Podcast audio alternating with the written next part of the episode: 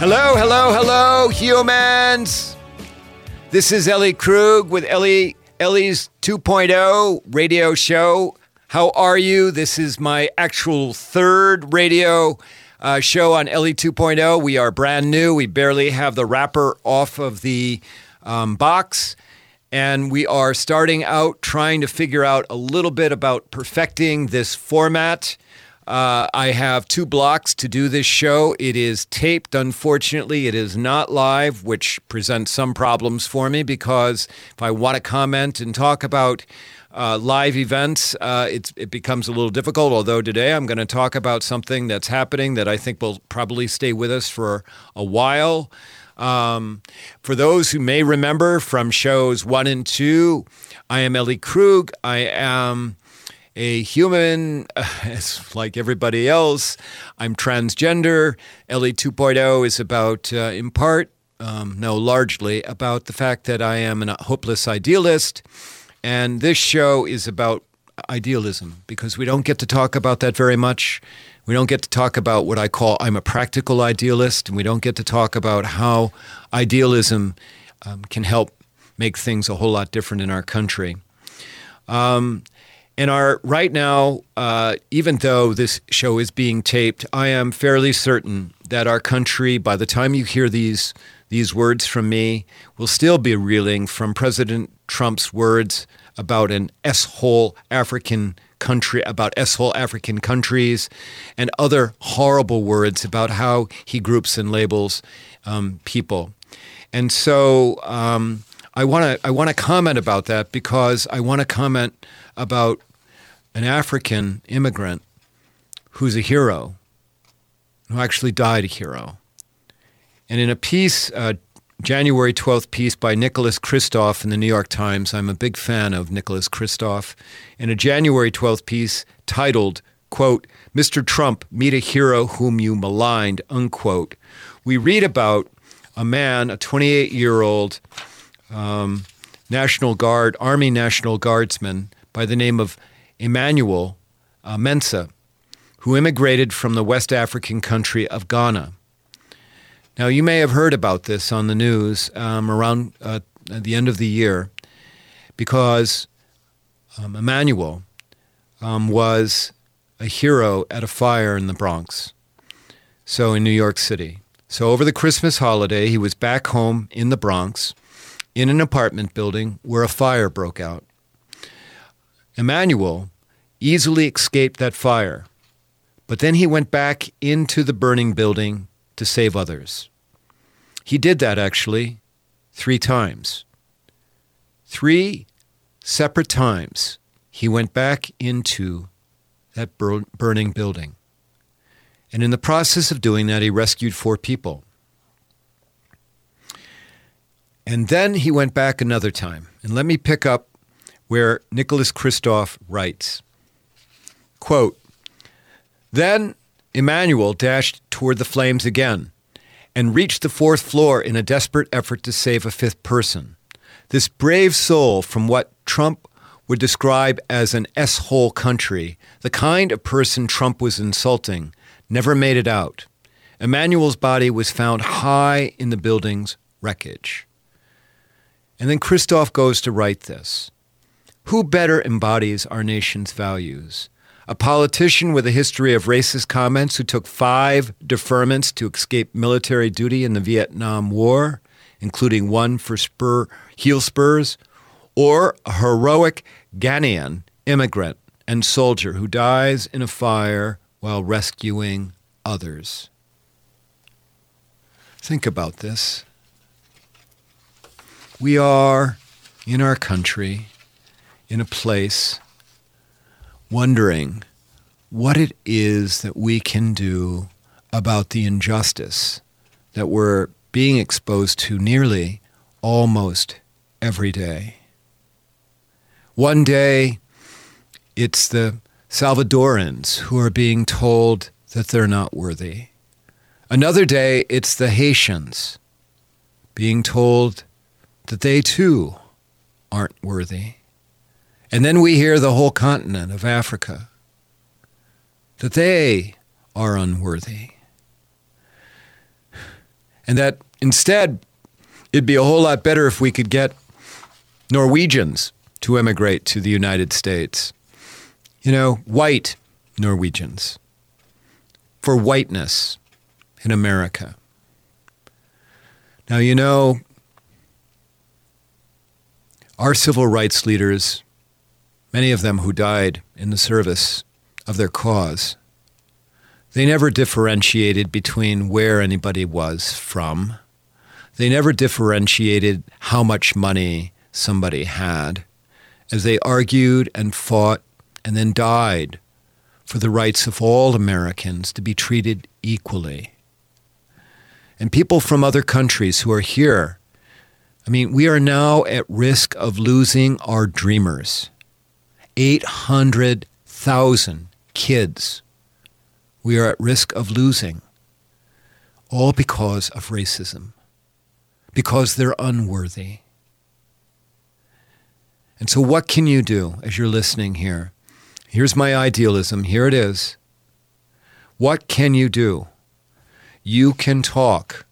You can do one thing. You can talk about Private Emmanuel Mensah. You can share that he was from Ghana. You can share that, notwithstanding the fact that he was not born in this country, he went into a burning building in New York City four separate times to rescue humans. You can share that this president, the president that is president of our country, has maligned, maligned the people like Emmanuel Mensah. And you can just share the story of his her- heroism with people who have no idea about it. Just simply that act of sharing in and of itself is an act of heroism on your part because you don't know how people are going to react to it. But do it because our country needs it. We have to stand up to the injustice that we're hearing daily now. We have to. We, this will not change by us just simply sitting back it will not change by us just clicking the dial a different way. It will not change by us ignoring what's going on. Racism is the kind of thing that you just know about when you see it or you hear it. We just do. And we will not get past it without valor and heroics. We don't have to go into burning buildings to change the landscape.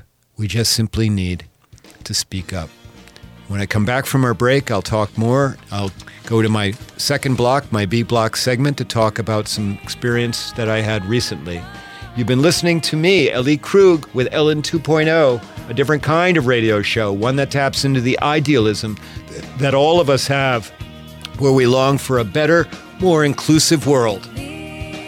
That's really what makes America great. I'll be back in a bit. Thank you.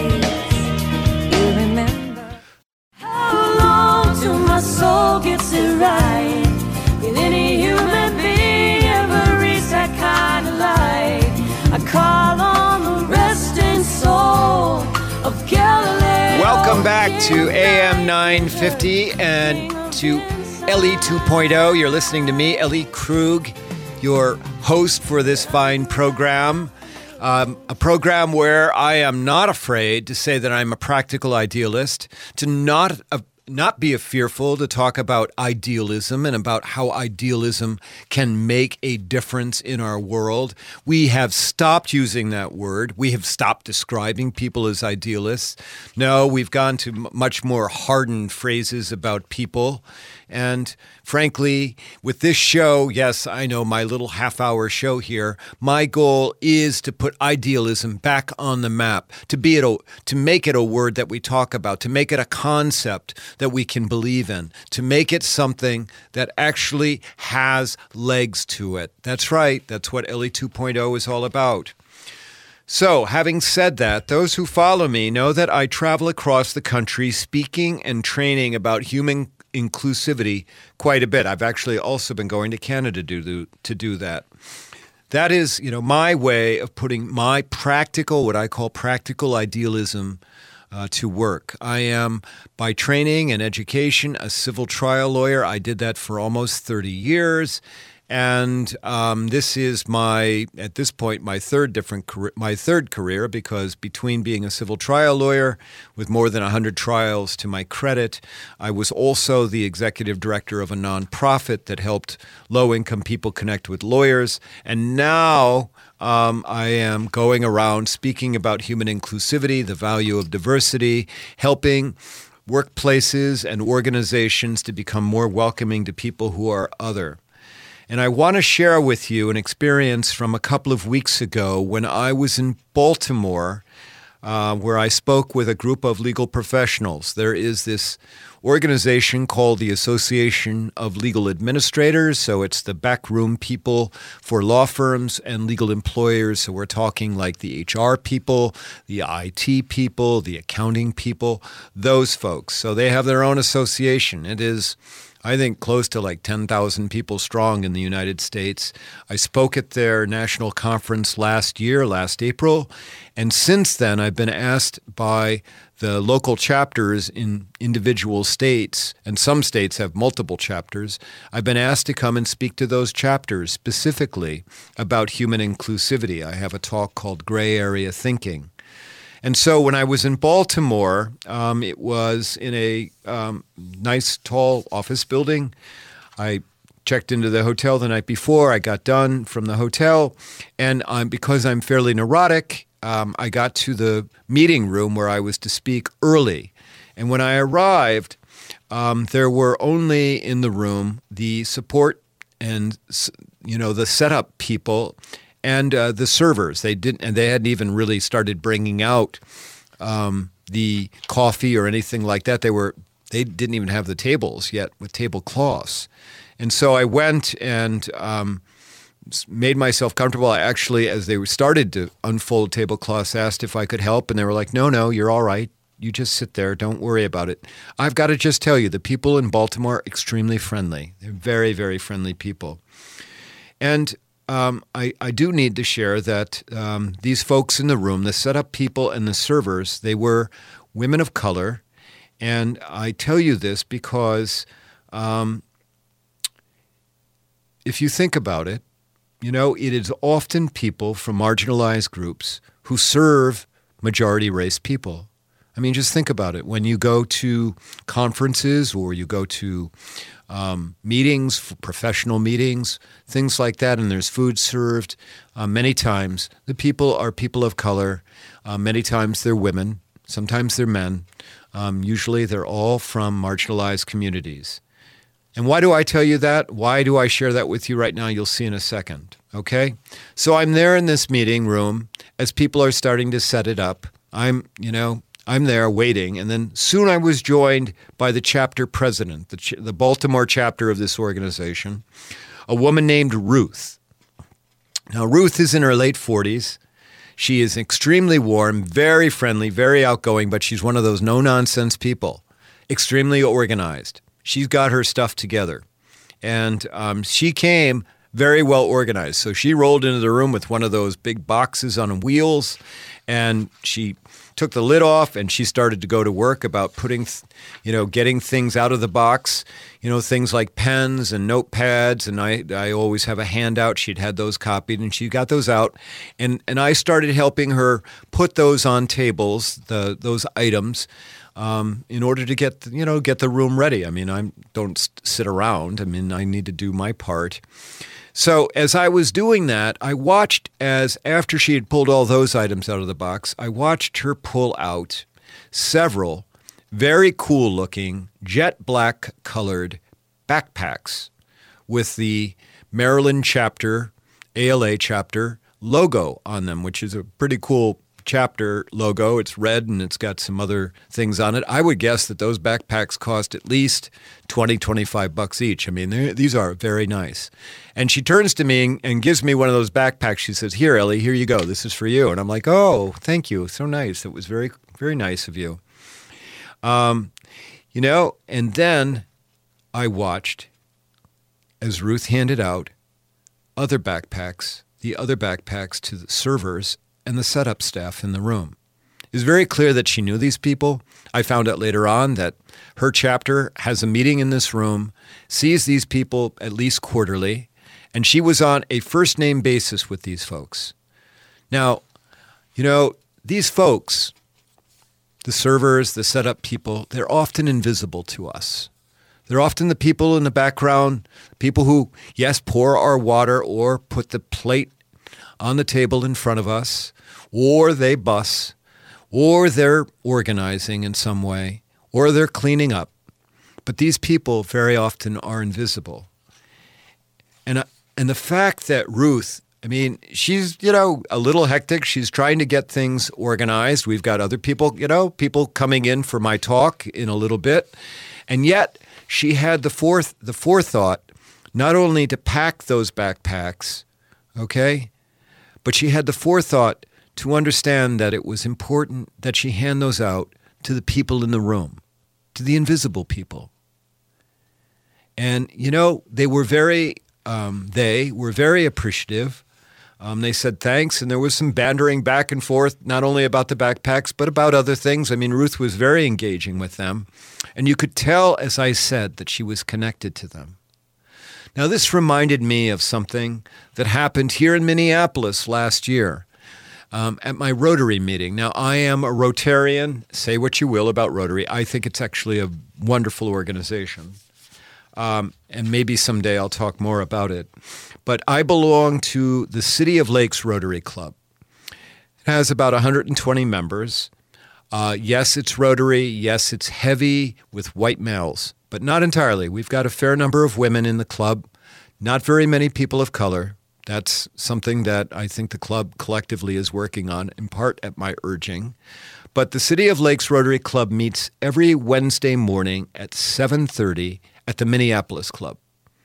Now, if you know the Minneapolis Club in downtown Minneapolis, you know it is it is a social club that's that is associated with the affluent.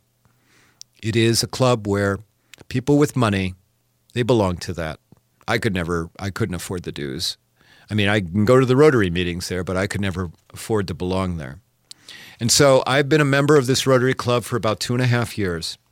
And every Wednesday, 7.30, we have breakfast. You know, it's all set out in, in um, the big um, trays with the, you know, the burners underneath and plates. And it's just set out marvelously, you know, in a line, you know, where you go and you get the food. And then, of course, all the tables have table white tablecloths. There's coffee on the tables. There's a setting for uh, cups and saucers and all that. And every time I've gone, it has worked marvelously. It's been wonderful. You see occasionally the servers there, but the room is always set up really before you get there, and it's always taken down after the meeting.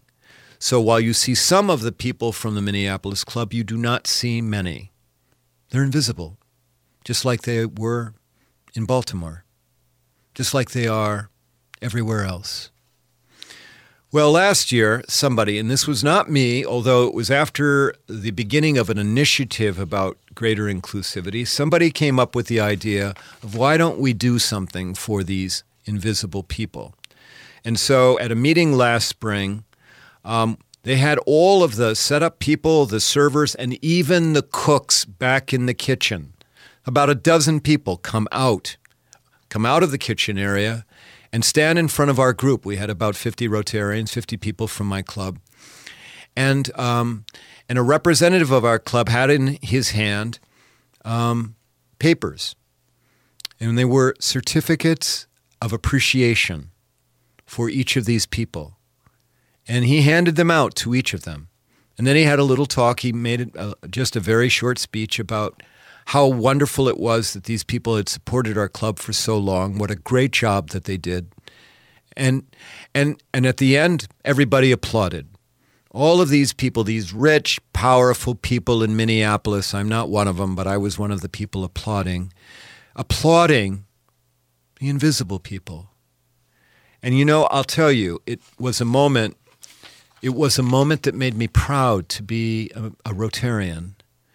And it was a sight to behold um, because it was something that made people feel as if they mattered.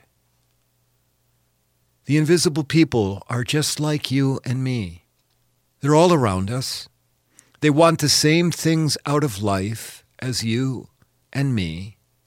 They just want to be seen and to matter. And they just want some measure of dignity. Now, how does that fold into idealism? Very easily. Because we can do this. You listening to me, you can do this. And that is actually your inclusivity tip and your homework folded in all to one because you know I give you homework um, at the end of this segment. I've started doing that. I think I'll continue to do that until I get angry emails back. So here's your homework look around you and see who's invisible in your life. Reach out to them, let them know that they matter to you. Consider creating a certificate of appreciation of some kind it's, or some kind of recognition event for these people that you see in day in or month in or week in who are invisible, who you know are there. They're the same faces. You, ne- you may have never even said hello to them. You may have never even asked their names. So do that. Get to know them. Let them know that you appreciate them. Let them know that they matter to you. Please. If you do it, let me know. You can email me at ellie2.0radio at gmail.com I'd love to hear from you if you've done that. I'd also love to hear from you generally. And that does it for our show. You've been listening to me, Ellie Krug, one of a few transgen- one of the few transgender radio hosts in the world with Ellie 2.0 on AM 950. If you like what you hear, email me, as I said, at ellie2.0 radio at gmail.com and let me know what you think. Let me know what topics you'd like to be like to have covered. Let other tell others about this show. Um, and Please, I'd love to get more listeners. I really would. A big thanks to my producer, Eric Larson. You rock, Eric. Um, I'll be back next week with more about idealism. Thank you.